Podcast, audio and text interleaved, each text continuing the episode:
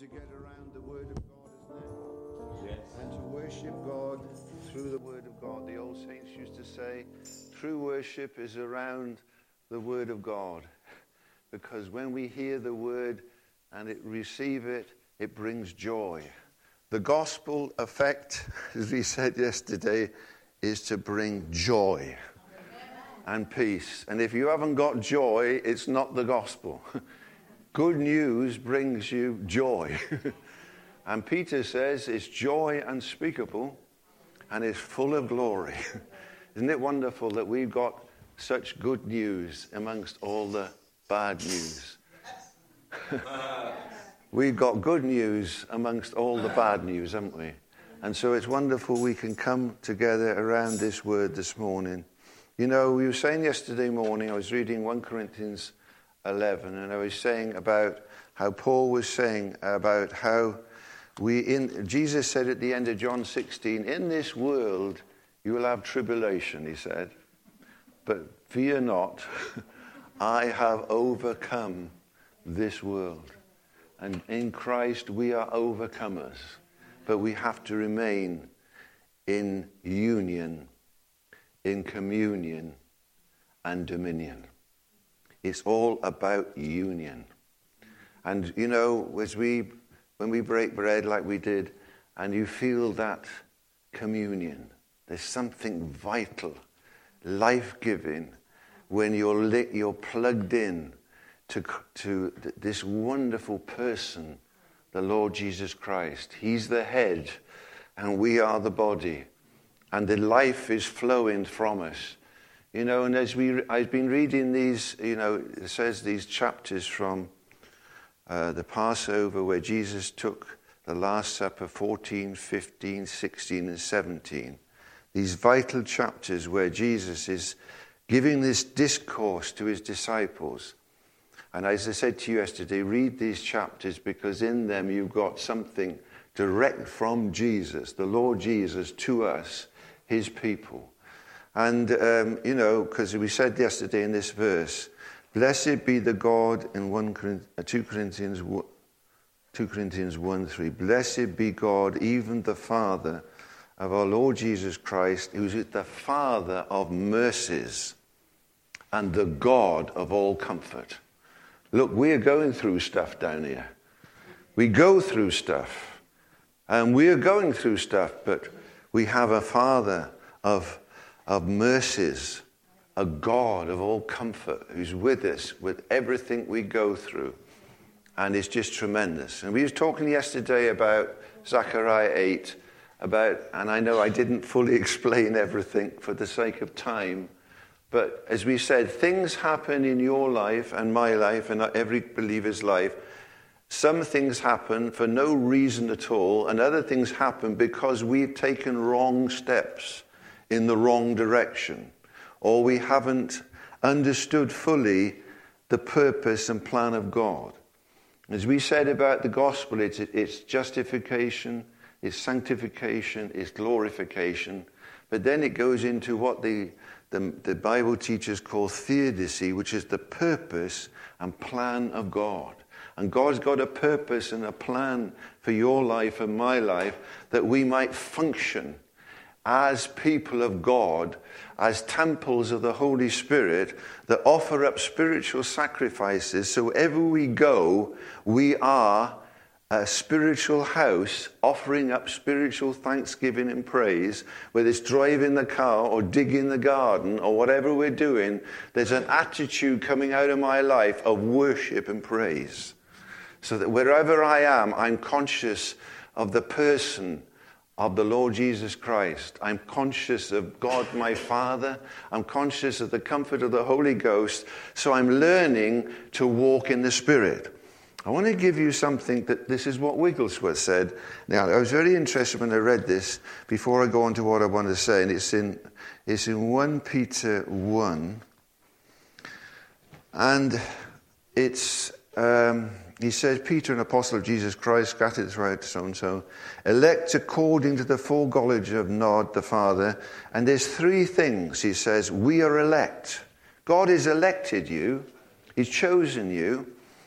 You know, I was thinking, I didn't really choose the Lord. I was dragged to a glory meeting, sitting there in my green Yorkshire tweed jacket, and I was sitting right in the middle of this quite big technical college meeting, and Henry says, that bloke down there with the green jacket, you come up here. I thought, I'd never been in a church where I'd been invited to the front from the congregation. You know, this was all new to me, and I thought, what is going on? And then he lays hands on me, and I think, what is happening to me? I thought, something is happening to me. I could feel this coming down on me, you know. I thought, what has happened to me? And I went home, and I was floating on air. I was just, I thought everything looked different. Why? Because I'd been quickened. I'd been born. I was just religious before, and suddenly I got quickened. And I remember I came back the next year uh, with well, all the folks from our area. We all drove up, got, met in Evesham. We all drove up this A forty-six and went to Newark. We were sitting there, and I was sitting again in the congregation. And, and Henry said, that bloke down there, that was me again. You come up here. I thought, not my God again, not me again. I thought, I thought, what have I done to do this? And the funny thing, I've been staying in the hotel in the castle opposite the opposite the castle hotel in, uh, in those days. I've been staying there, so looking at this old castle in Newark. And I opened my Bible and opened it up to to uh, uh, to Jer- um, Zechariah, I think it was, or was it Jeremiah? One of the prophets. And I read this seventeenth chapter and got a clue what I was reading. Not a clue. I, was, I didn't understand any of what I was reading. I was reading this, and I thought, "Why this? Is, what, what is this all about, Lord? What is this all about? About somebody taking a sprig and taking it somewhere else, and it got planted somewhere else, and it sprung up and it became fruitful." And so I got up there, and I said, "And this," I just said, and Henry said, "Well, what are you going to say?" And I and I said this, and you know, it was just like the heavens opened. The whole place just erupted. It, I thought, it's got nothing to do with us. It's just us getting a word and speaking it out, and it just happens. And the Lord revealed to me from then on that it's it's God's word. It's anointed. And it was like, ever since then, I'd read the word and it would be quickened. It was like God gave me this inside information I hadn't had before. I read the Bible for years. It didn't mean nothing. Suddenly, everything became alive. It was quickened. And I thought, wow, this is tremendous. It, and it, it is. It's a tremendous thing when suddenly something, you become quickened. You who were dead, hath he quickened. And God wants to quicken you this morning so that you feel this life. You feel this, this union. So you have this communion. So you have this dominion. You feel like you're walking. You know, you feel like you know, you feel like a giant killer. You know, you've got this anointing on your life, and it's just walking with you. And you think, I can do all things. Now, I mean, I didn't always feel it. I went through some valleys. I've been some dead ends. I've been also all around the block a few times. And you know, you come to your senses, and eventually you begin to see things as they should see. But this is what Peter says. We de- we're elect according to the knowledge of the Father through sanctification of the Spirit, number one, obedience, number two, and the third thing is the sprinkling of the blood of Christ. The sprinkling of the blood of Christ. Do you know the power? We, you know, when, you, when we take the, you feel this. I felt the power. As we were taking that bread and wine, I could feel, and I thought, I could feel something happening. It's, there's a quickening when we link up and touch Jesus. Jesus is a living person. We can, he, he is moved with the feelings of our infirmities. He wants to touch you exactly where you need to be touched. He wants to heal you, restore you, bless you. That's the whole purpose that Jesus came. And he is our great high priest. What a wonderful thing. And, and you know, I was thinking, this is what Wigglesworth said about sanctification of the Spirit. This, this interested me. Sanctification of the Spirit is, he says, is not referring to be cleansed from sin. It is a higher order of redemption. The blood of Jesus is the all-powerful cleansing and takes away the power and transforms us by the mighty power of God. So when sin is cleansed and dealt with, when we are clean and overcoming, then comes the revelation by the power of the Spirit that lifts us, he says, to higher ground. It lifts us into all the fullness of God and unveils Christ to us. And that's what God wants for you and me. He wants to lift you from, as it were, as, as old uh, um, John Bunyan said, he wants to move you from the cross to the throne. Yeah, he wants to move you from the cross to the throne. Yes, you cannot, you not can come no other way but through the cross. You can come no other way, but it's sanctification of the Spirit, and the Lord's dealing with me. And he may be dealing with you to say, you can walk in the Spirit in a new way that you've never known before. Because as he's, sanctification is the work of the Spirit, Wigglesworth says, that moves you to higher ground so that you live and walk and walk in the Spirit. Because as you walk in the Spirit, Paul says, as many as are led by the Spirit, they are the sons of God. Isn't it? They are the sons of God. But we've got to understand our position. And, you know, Wigglesworth was teaching us something that he entered into and obviously operated in. Wasn't it? That was the power of his Spirit-led life that he saw unveiled Christ to him. So when he saw something, he saw Jesus, and Jesus, who is the great I am, could fix whatever was wrong. Isn't it? Whatever's wrong in my life, Jesus is I am. Religion says to you, oh, tongues is passed away. Miracles is passed away. You know, it's all passed away. And then glorification is not now, it's heaven. Well, it isn't. It's glory begun below. It's, it's, it's joy unspeakable, Peter says, and full of glory. We're supposed to have this wonderful glory.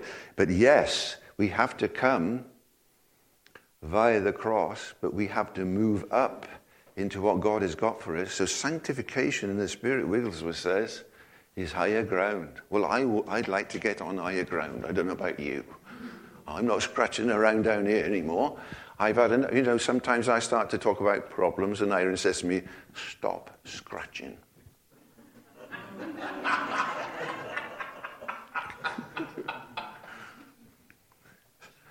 Stop scratching.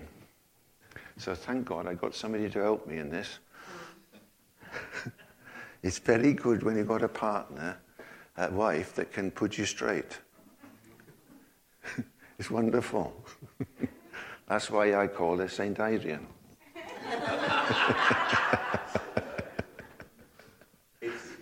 But it's wonderful, isn't it?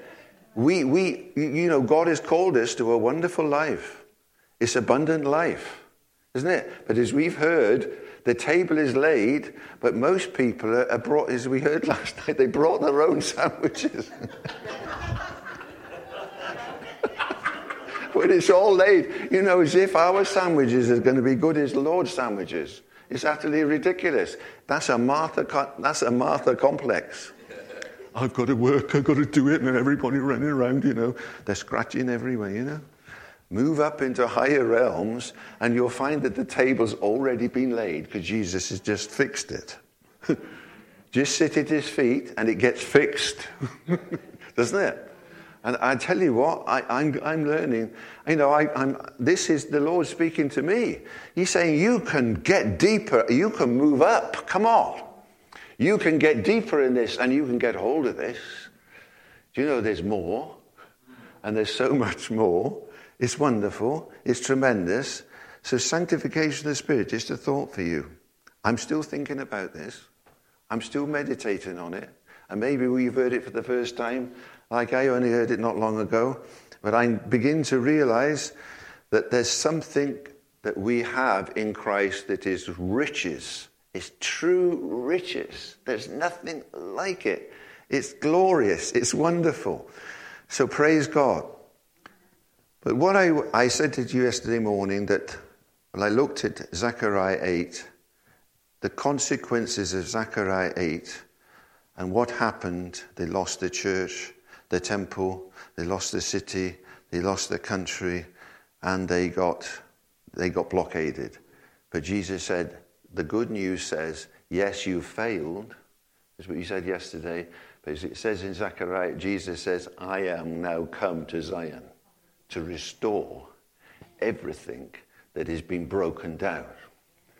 But sometimes it's not what we've done. We've just got an enemy that comes against us and he attacks us because we are children of light, right? You, you've got to understand it's darkness. In the, uh, Satan's world is dark, isn't it? He's the God of the dead, isn't he? But Jesus is the God of the living. We're the living. We're not perishing souls. We've been saved. We've been quickened. We've been made alive. We're all lit up. We're all lit up in the Spirit. Yeah. We don't know it, but we, you are. You're all lit up. And in the Spirit, you're lit up. And there's an enemy who wants to fire you down. Doesn't he? And as he said about David yesterday, when David got anointed, he didn't choose to be anointed. Did he?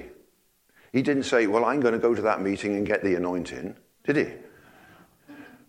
He didn't choose to go. To, he didn't even know, I don't think, that Samuel was coming to the house, did he? I don't think his father Jesse had even told him. He, this little boy on the hills, oh, these seven sons are sufficient. Isn't it? And maybe I didn't choose to be in Newark. Wasn't my idea to go to that meeting. I was taken there. And God chose me. Yeah. God chose me. I'm elect. Oh, I'm elect. Have you been elected?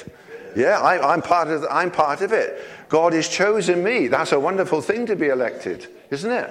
Isn't it wonderful to God's chosen you? Yes, yeah, wonderful. Isn't it tremendous?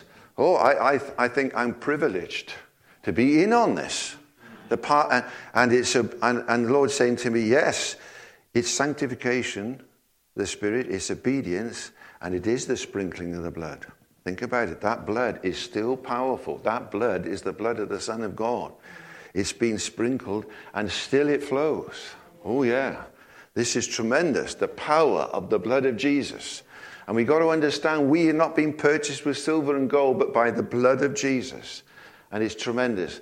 Now, you know, when we talk about justification, sanctification, and glorification, we could talk about Passover, Pentecost, and Tabernacles. Passover, Pentecost, and Tabernacles. The first feast was Passover, wasn't it? That's what we remember in, in our church and our communion. And Pentecost is the coming of the Holy Spirit. We need the Holy Spirit. That's the first fruits. But Tabernacles is the fullness. It's the fullness. You, I want the fullness, don't you? Don't you want the fullness? Don't you want it all? Yeah, yeah. Don't you want? As we heard last night, just keep eating. You can't. You just. You just can't. You, and you just get stronger and stronger. There's no obesity in the spirit. You just get bigger. You get stronger spiritually because you're feeding that inner man. You know, some people pump this stuff, protein, and they get big muscles, don't they? And then they get problems somewhere else because, you know, body can't handle it. But there's no problem with this. You can just eat, start eating this stuff, and you get bigger and stronger. The inner man. This is the inner man, Christ in you, Paul talks about. And as you eat this stuff, you get bigger and you get stronger. Well, I want the fullness, don't you? I want the fullness. Now, in, in the Feast of Tabernacles, if you study it, they would have to do this in booths. They'd get out of their house, make a booth, and get branches to remind them that they were traveling. When they traveled, they weren't in houses, they were in booths. And in these booths, and, and then they had to rejoice. They, was, they used to rejoice for seven days. Every feast was seven days of rejoicing. You know, we, the famous scripture is Nehemiah eight, isn't it? You've all heard of Nehemiah eight, haven't you? Nehemiah eight. Um, where's Nehemiah? Oh, yes, here it is, again, after Ezra. And um, and this is what it says in Nehemiah eight. In, in ten, it says, and he said to them, go your way, eat the fat. Now, they tell us we're not supposed to eat fat, but it says, eat the fat. Drink the sweet, not supposed to be having any sugar, drink the sweet. Send portions unto them for whom nothing is prepared, for this day is holy unto the Lord. Neither be ye sorry, no sorrow, no sorrow this way, for the what? The joy of the Lord is your strength. Yeah, it's your strength. Well, you're feeling weak? We'll get some joy, isn't it? Well, fullness brings joy. Right, this is tabernacle. And the Levites, still the people, et cetera, et cetera. We go over in the next minute. And then it, and then in verse um, in verse twelve, it says, make great mirth. Make great mirth. I don't know what the modern, I should have got an N L T or something. Um... Great mirth, because they had what? Understood. Understood the words that were declared to them. When you begin to understand what you got in Christ, you will get very happy. You will start to rejoice. But if all you've got is dead religion, you'll have a long coffee pot face. And funeral hymns. No, we we we got the joy of the Lord. Yeah, this is tabernacles. We're supposed to have it. We're supposed to have the joy of the Lord. Of course we are. What, what, what did what did David have? What was what was all this about the psalmist? He understood all these things, didn't he? The psalmist.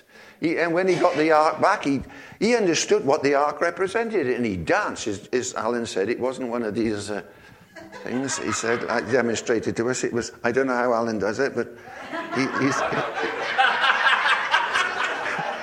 he's a champion dancer. I've seen him on some of the tapes. I don't quite know how he does it, but anyway, whatever. No, it's... it's, it's, it's... He danced, didn't he, David? Because he understood.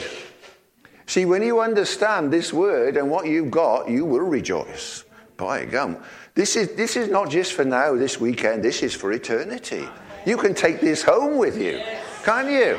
This is not a fun park and you're gone to the fun park and you have to go home and leave the fun park. You take the fun park with you. And we, we got, we got this joy with us. It's joy unspeakable and full of glory, isn't it? We're supposed to be enjoying. You know, if you're not enjoying the presence of God, there's something wrong. Yeah. Oh, yeah, there's something wrong with you. The enemy's got at you. Yeah. What does the psalmist say? In his presence is what? It's this word fullness again. Fullness is tabernacles. Yes, we got to have Passover. We got to have Pentecost.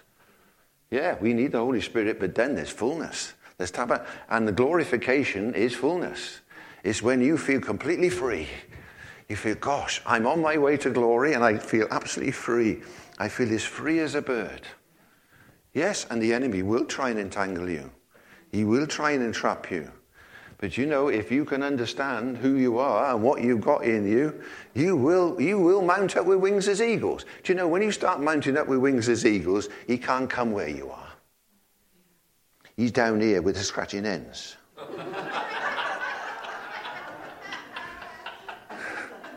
That's where he is. Yeah. Yeah. We're not chickens, as we say, but eagles. And when we start mounting up as eagles, he can't get up there. Satan is under our feet then.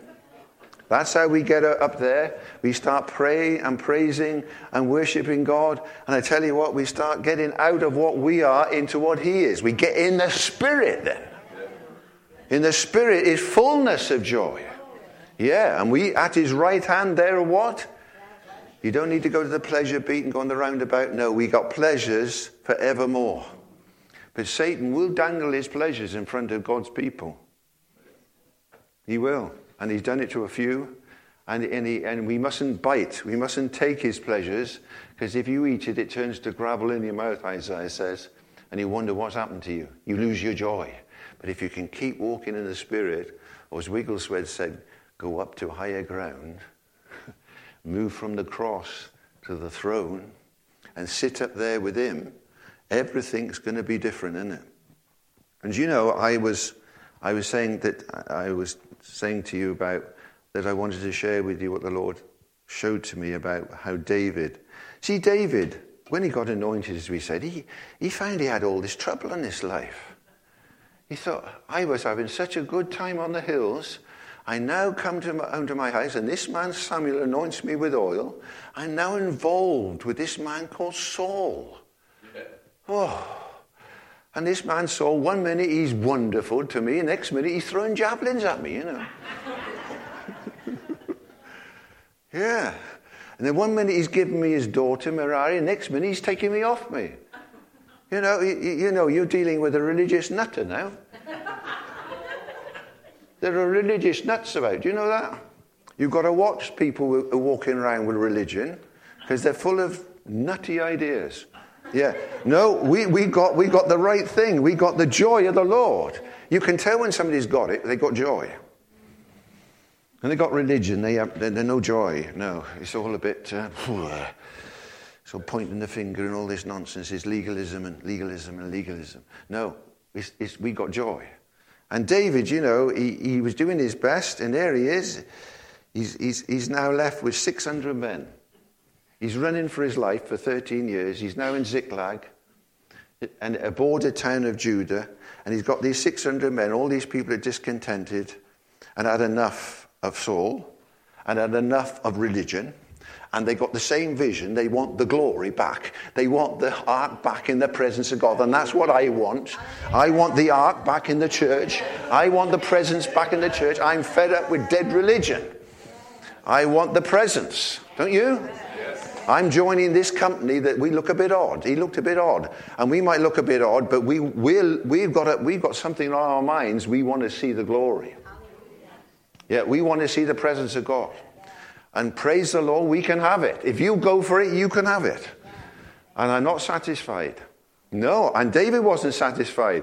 And he knew it. He had it in his mind. And he thought, how can I get to where I need to be to do what I want to be? But you see, he's, he's on his way, wasn't he? He was on a journey of faith now, David was. And anyway, let's look at this. It's in Samuel somewhere, isn't it? Oh. I want to say everything at once, and I can't.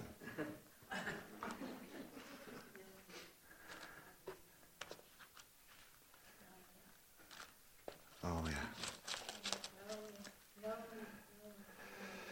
Oh, Samuel, and First Samuel right at the end.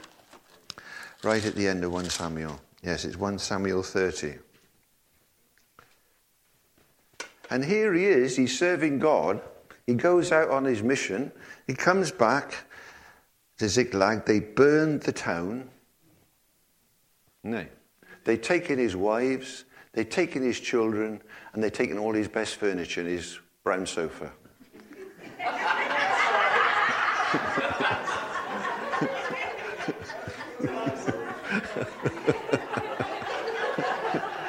I'd be very upset if somebody took my brown sofa.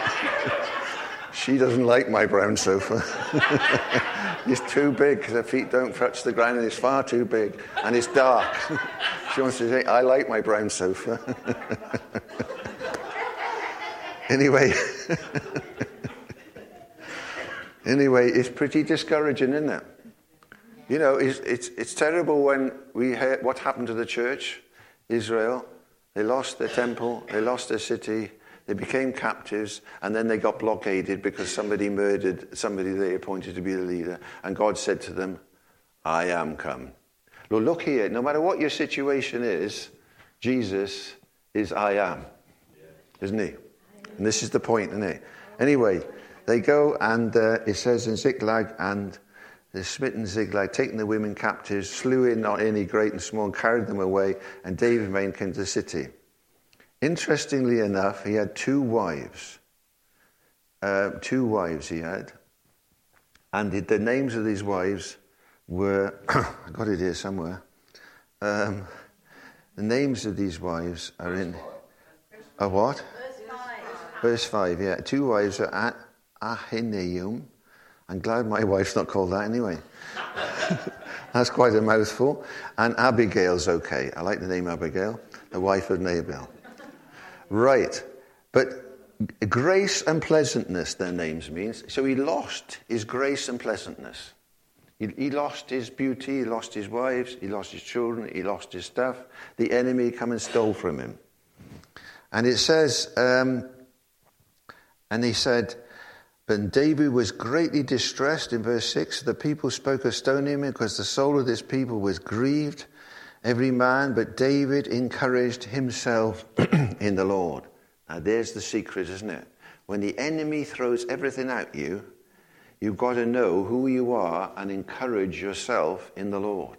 And you do that through the word of God, don't you? And you know, when I was thinking about this, I was thinking, and David inquired of the Lord, and he said, bring hither the ephod. Do you know, we have got a person that's better than the ephod. We've got the Holy Spirit. Yeah.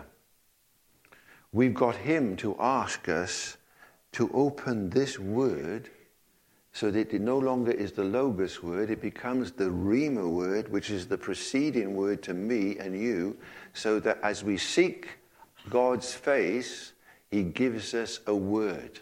Now this is the secret of David. He was a very gifted man. He was anointed. But you notice every time he met difficulty, faced uh, enemies, Philistines, faced Saul, or whatever it was, he always went to the Lord. You know, this is the secret of a man of God and a woman of God. And we, this is what we've got to grasp. And, and he... Um, brought thee, and he said, shall you overtake? And he said, you recovered all. So number one, instru- encourage, you get strength. And thirdly, he recalled all the previous help that he'd known from God. There is the secret, isn't it? Think about how God's brought you to where you are. And if God has brought you to where you are, and you can get a word from God, you can get where God wants you to be. Isn't it? You can get where God wants you to be. Don't be discouraged when the enemy attacks you for no apparent reason. He attacks you because you happen to be a son, a child of God in the light, and he's in the dark. And he thinks, I'll fire that one down. And he does throw fiery darts at us. But we thank God we've got somebody to protect us. Haven't we? Yeah. We've got the Lord of hosts with us. Haven't we? The Lord of hosts is with us. And you know, it says here, he recalled his previous help and he obeyed God's word. And he left two hundred men behind, and he went and he got this. Now this is what it says in verse nineteen. And David recovered all. And he took, verse twenty, all the flocks, the herds that they drave before them, other cattle, that this is David's spoil. And they came to the two hundred men, so faint they couldn't follow, et cetera, et cetera. And then he had some really nasty blokes in his four hundred men. They said, well, because we got the spoil and you didn't bother to come, you can't have any. And David said, oh, no. You know, you do get people, you know, like that, don't you?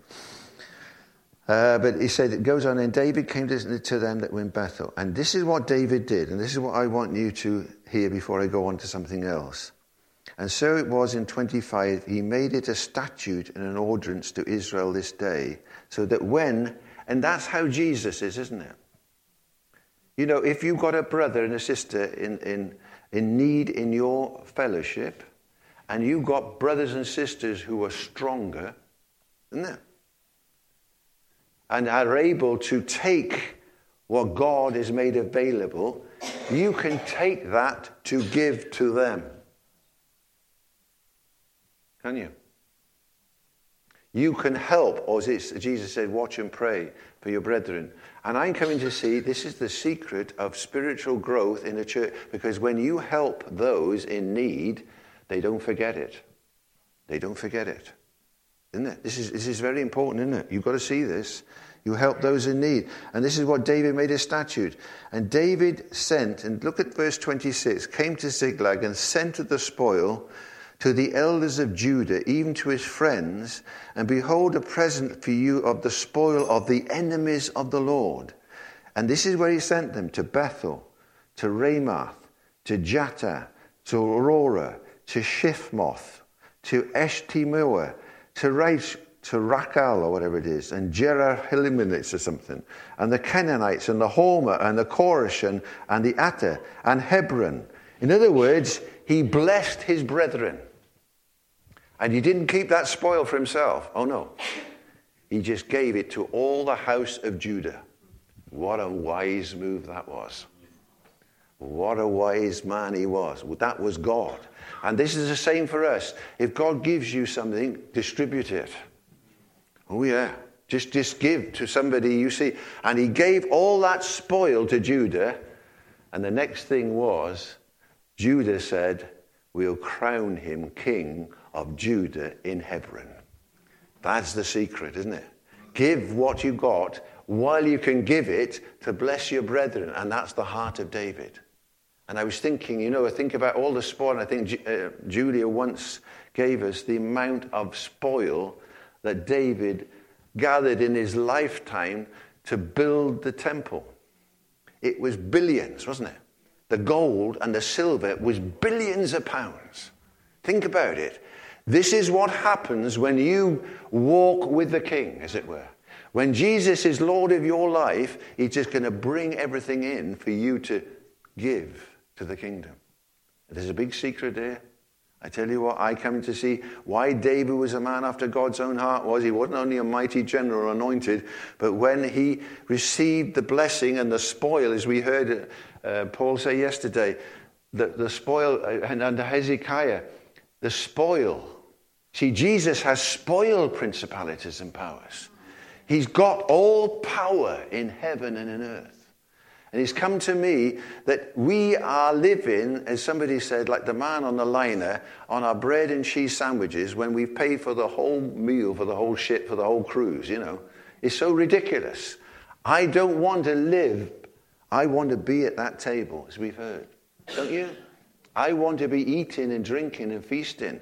And as we read in Nehemiah, this fullness is of, this is really what Paul is trying to bring to the church, is the fullness, isn't it? Thank God for Passover. Thank God for Pentecost, verse three. But I want tabernacles. I want to experience them, that God is in First Corinthians six, Second Corinthians six. You're the temple of the Holy Ghost. God dwells in you. And the power of God is available to every one of us. Every one of us. We're all supposed to experience this blessing and this power. And I thought, Lord, help me to understand what I have. You know, it's, it's in my house, isn't it? It's Christ in you, the hope of glory. It's not, it's not somewhere else. It's not out there. It's in you. As Henry used to say, it's in you, brother, and it is. And I tell you what, I remember, when I, I've said this before, when I got blessed through Henry, everything I did in business was blessed. Every business that was losing money I went into, it suddenly made a profit. And I knew it wasn't my brain power, it was the blessing of God. Oh yeah, it was the blessing of God on my life. And he used to say to me, how did you turn that round? It was the blessing of God. The blessing of God, what? Makes rich. Oh yeah. And no sorrow. Oh yeah, it makes rich. I tell you what, there's nothing like the blessing of God. What do you value in your life? Is it all this? Or is it Christ? Oh, I tell you what, we got to keep our eyes on Jesus, haven't we? Oh, praise the Lord. That happened last time, didn't it? Yeah. It's the power failure. No, we haven't got a power failure, have we? Praise the Lord. It's wonderful, isn't it? Oh, glory. It's a wonderful thing. It's a good job I got good... Oh, I don't know.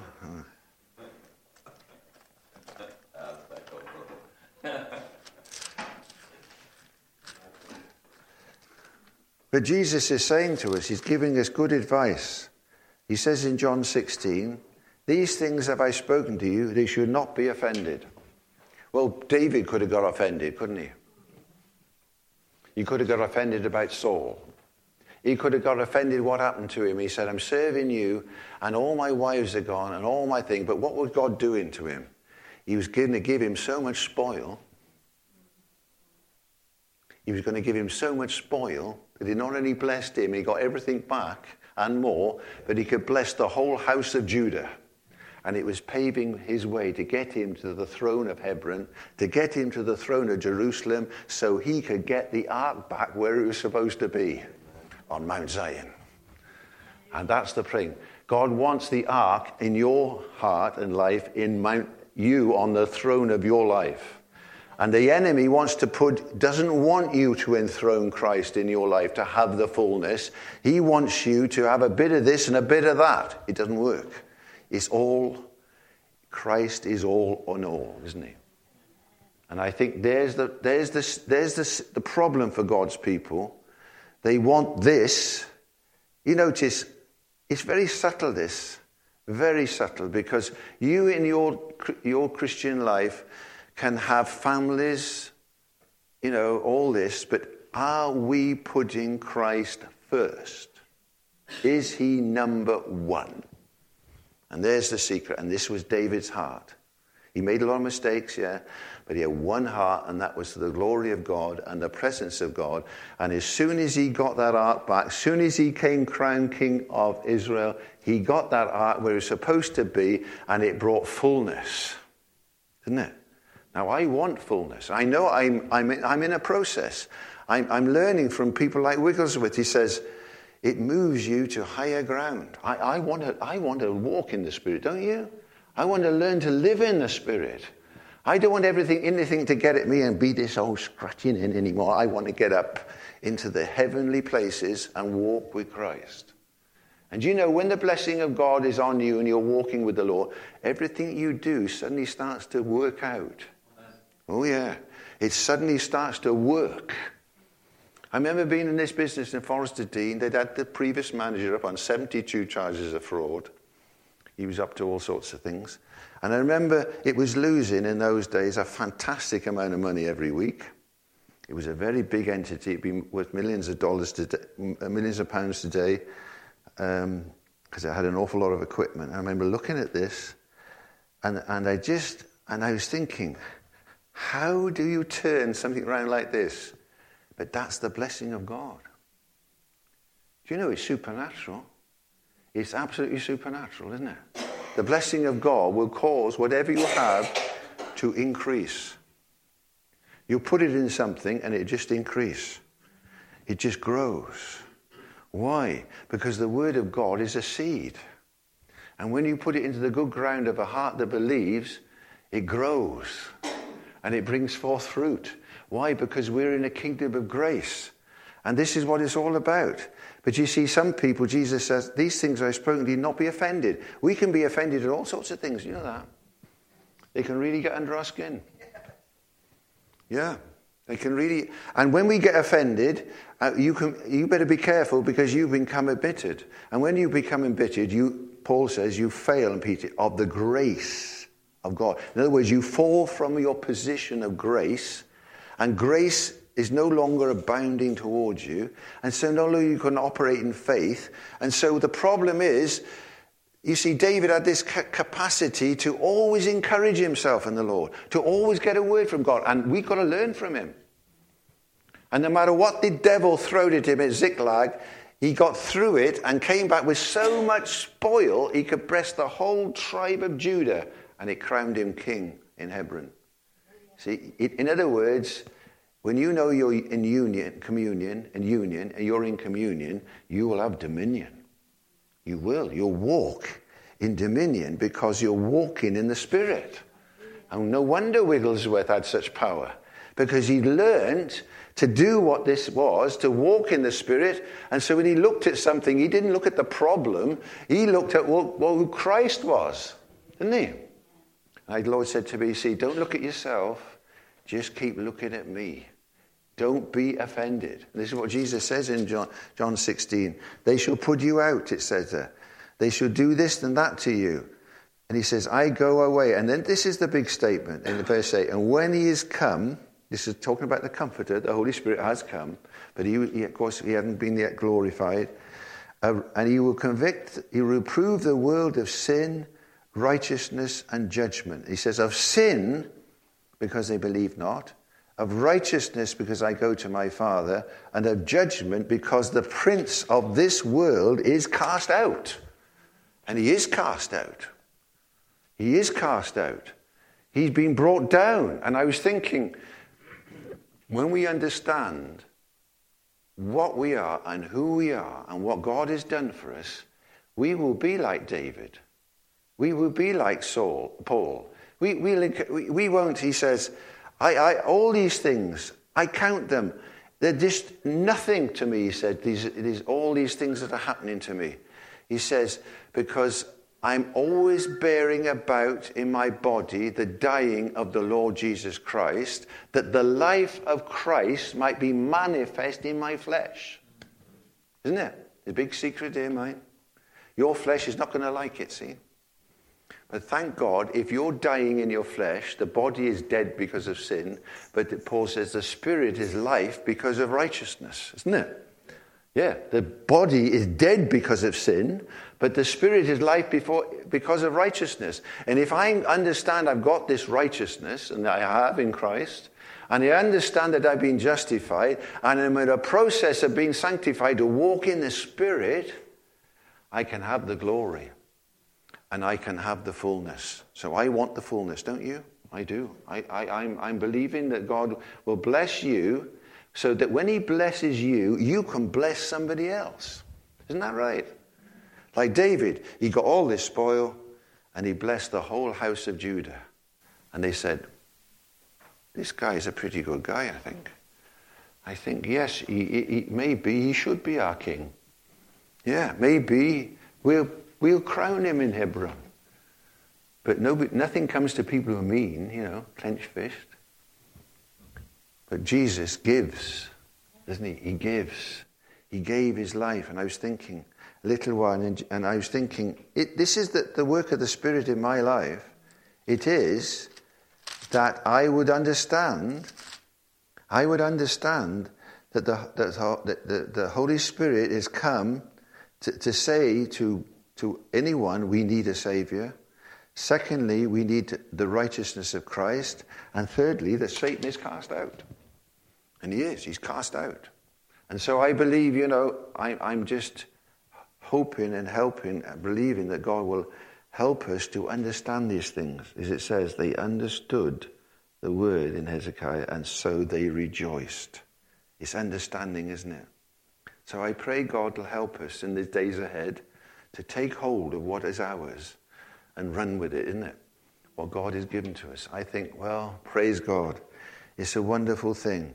And this is what Jesus says in John seventeen two. As thou hast given him power over all flesh, that he should give eternal life to as many as thou hast given him. And this is life eternal, that they might know thee, the only true God, and Jesus Christ, whom thou hast sent. Praise the Lord. What a wonderful thing, isn't it? We got the Lord. I just thank God, you know, for the tremendous work that the Lord has done, isn't it? It's a tremendous work. And I just pray that the Holy Spirit will help us as we go back, that where you failed, you will not fail again. Mm. That where you slipped up, you will not slip up, isn't it? that where you've been weak, you'll get strong, isn't it? Because, you know, this walk in the Spirit, it's a learning process. Do you know that? It's a learning process. We have to learn to walk in the Spirit, because our walk in the Spirit is very connect, very closely connected to a little member that's in our mouth, and it's called the tongue. Because actually, what you say is where you walk, isn't it? You know, it's what you say is the problem half the time, isn't it? Yeah. And if, you know, as, as one great old preacher says, before you say anything, stop and think. And if you feel like saying the wrong thing, put your hand over your mouth and shut up, he said. And that's true, isn't it? You know, because sometimes uh, I, I want to say something and I would say, stop scratching. Yeah, we've got to stop scratching and start praising. Isn't it? Do you know what, do you know what scratching does? It gives you an irritation. And in the end, you'll be quite irritated. And there's nothing worse than being irritated, is there? Always remember, we were going back one year from this convention, and and I said to Adrian, you got the checkbook to pay for the whatever it was. Now she said, no, you've got the checkbook. Well, it, it, it started to get into quite a big blown-up argument, this. You know, and I was thinking back, I, we don't do that anymore, thank the Lord. We, we, we, we're we learning to walk in the Spirit. And because we got to Blind Eyes Synagogue somewhere, and we, we we took the wrong turning because we were arguing, you know, about this checkbook, we ended up in the middle of Snowdonia somewhere. And that bloke said to the bloke, oh, we, oh no, he said, you're miles out of your way down here. He said, you're miles out of your way. You see, when you start getting irritated, everything starts to go wrong. And you go in the wrong direction. You're not walking in the Spirit, are you? So it's all linked to your mouth, isn't it? Your walk is your mouth, isn't it? And th- there is the test for us, isn't it? You know, if if David had shot his mouth off, those those men would have probably stoned him. They wanted to stone him, didn't they, at Ziklag? They did. They wanted to stone him. If he'd have shot his mouth out and said, you ugly bunch, you know, and called them everything under the sun, and, and, you know, they would have stoned him. No, he held his peace. He strengthened himself in God, and he got a word from God. And so th- there, there is sanctification of the Spirit. Starts here, in the mouth, the tongue, isn't it? You know, James says the tongue is a little member, and it can set on fire a whole place, he said. It can, can't it? It can set on fire a whole place. But you know, the Lord is helping me. He shut me up lately, thank God. Yeah, he's, he's, he's teaching us to walk in the Spirit. And your walk in the Spirit is directly connected to what you say, isn't it? So I'm believing, you know, Jesus says, if thou wilt, didn't say complain about the mountain, did he? No, he didn't. He said, if you will say to the mountain. As we read in Zechariah four, it doesn't say the mount, uh, to the, uh, the, the mountain, he says, cry grace, grace to it. And as we said, grace is available in the person of Christ for every situation, but faith is the avenue or the conduit through which it comes. There's no, there's no shortage of grace for you. When Paul complained about the Jews, you know, comp- were trying to kill him, and they were. They did their every best to kill him, and they were hounding him from city to city, and, and this, this thorn in his flesh, his dear countrymen, And, and he said, and he said, Lord, can you please remove? And the Lord said, no, I can't remove the Jews. They they live, you know, they're, they're people. I can't remove that thorn because they're, they're real people. I just can't remove a whole Jewish nation. You couldn't, could he? And he said, but my grace is sufficient for you.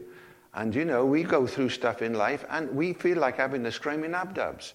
But no. We've got grace available, and, and the Lord is teaching me to walk in the Spirit, to walk in the Spirit, to walk in the Spirit, and to move up to a higher level. I want the glory in my house. Do you? Do you know you can grieve the Holy Spirit? And he just leaves you. Yeah, your attitude, what you say, what you think is so important. So important. David said, let the meditation of my heart be what? Yikes. Yeah. It's the meditation of my heart, isn't it? It's a heart job, as Henry said. And I'm coming to see it's all about me keeping my heart with all diligence. For out of my heart, it says in Proverbs four, flow the issues of life. You see, and Jesus says in John seven, out of your innermost being shall flow what? Rivers of living water. Well, you can block that river. Unbelief, bitterness, wrong talking, gossip. As I told them that story on Sunday morning about the three women, you know. Yeah, the three women. Did you hear that? You, you, some of you went there. The three women, the three sisters said in this church, we're going to get ourselves built up in the faith. We're going to start praying together. We're going to read James five, and it says, pray together and confess your faults one to another. So these three sisters got in a huddle. And uh, one said to the one sister, well, what's your what's your problem? She says, I eat too much chocolate. Every time I see chocolate, I'm stuffing chocolate. I can't stop it. I, it's a fault. I'm asking the Lord to deliver me from chocolate. The other one said, well, it's clothes with me. I buy so many clothes. When I get home, I've got nowhere to put them. All my wardrobes are full. And and they, so they said to the third one, what's your problem? And she, she, she was really quiet. And she said, well, I can't really tell you. Well, he said, we've told you, we're supposed to be in fellowship now. You're supposed to tell me what is your fault. And she said, well, I'll have to tell you then. It's a gossip. And she says, I'm leaving now because I can't wait to tell all the others what your faults are. Yeah, and this is a problem, isn't it? Some people's tongue is, is loose. And it, it, it devalues them. It takes them out of their position in Christ. Your walk is your talk, isn't it? And so the Lord is helping us all, isn't he? He's helping us all to walk in the Spirit. I'd like to move up higher, wouldn't you? I'd like some of the fullness in my life. I'd like to know the fullness of the blessing. Yes. Look at Abraham. He was blessed. Yeah. He's our example. What does Galatians three say? The gospel has come to remove the curse, that the blessing of who? Abraham might come on us, the Gentiles. Jesus has removed the curse to give us the blessing. And it's a wonderful thing to be blessed. There's nothing like it. There's nothing like it. And Abraham was blessed. Extraordinarily blessed. Yeah. Extraordinary. Why? Because he believed God, it says, and it was accounted to him for righteousness. Isn't it? It was accounted to him for righteousness. And he stayed away from a lot of trouble in Lot. He kept himself sanctified, separated, walking with God, didn't he? And, and, and the Lord said to me, you can do the same. I said, thank you, Lord. The greater one in me can enable me and you to walk by faith and not by sight. So praise God. Are we rejoicing in him? I think it's tremendous. I think it's wonderful. The Lord is teaching me. I wake up every morning and I sit at his feet. And I think, what have you got to say to me today, Lord? And as, as we're saying to John, they said, you know, the word of God is so big, it's it's like the universe. It's so big, there's no end to it. You just think, what? The depth, the height, the width, the breadth. And God is continually wanting to unveil himself to us. As Wigglesworth said, that he might unveil Christ to us in all his fullness. So what is your problem? Jesus is the great I am, isn't it? He is the great I am. Praise the Lord. So I'm, I'm so thrilled with Jesus this morning. Let's lift our hands to the Lord and worship the Lord. Let's give him thanksgiving and praise for this wonderful atmosphere of God's power and blessing. We thank you, Lord, that you come to lift us up, Lord.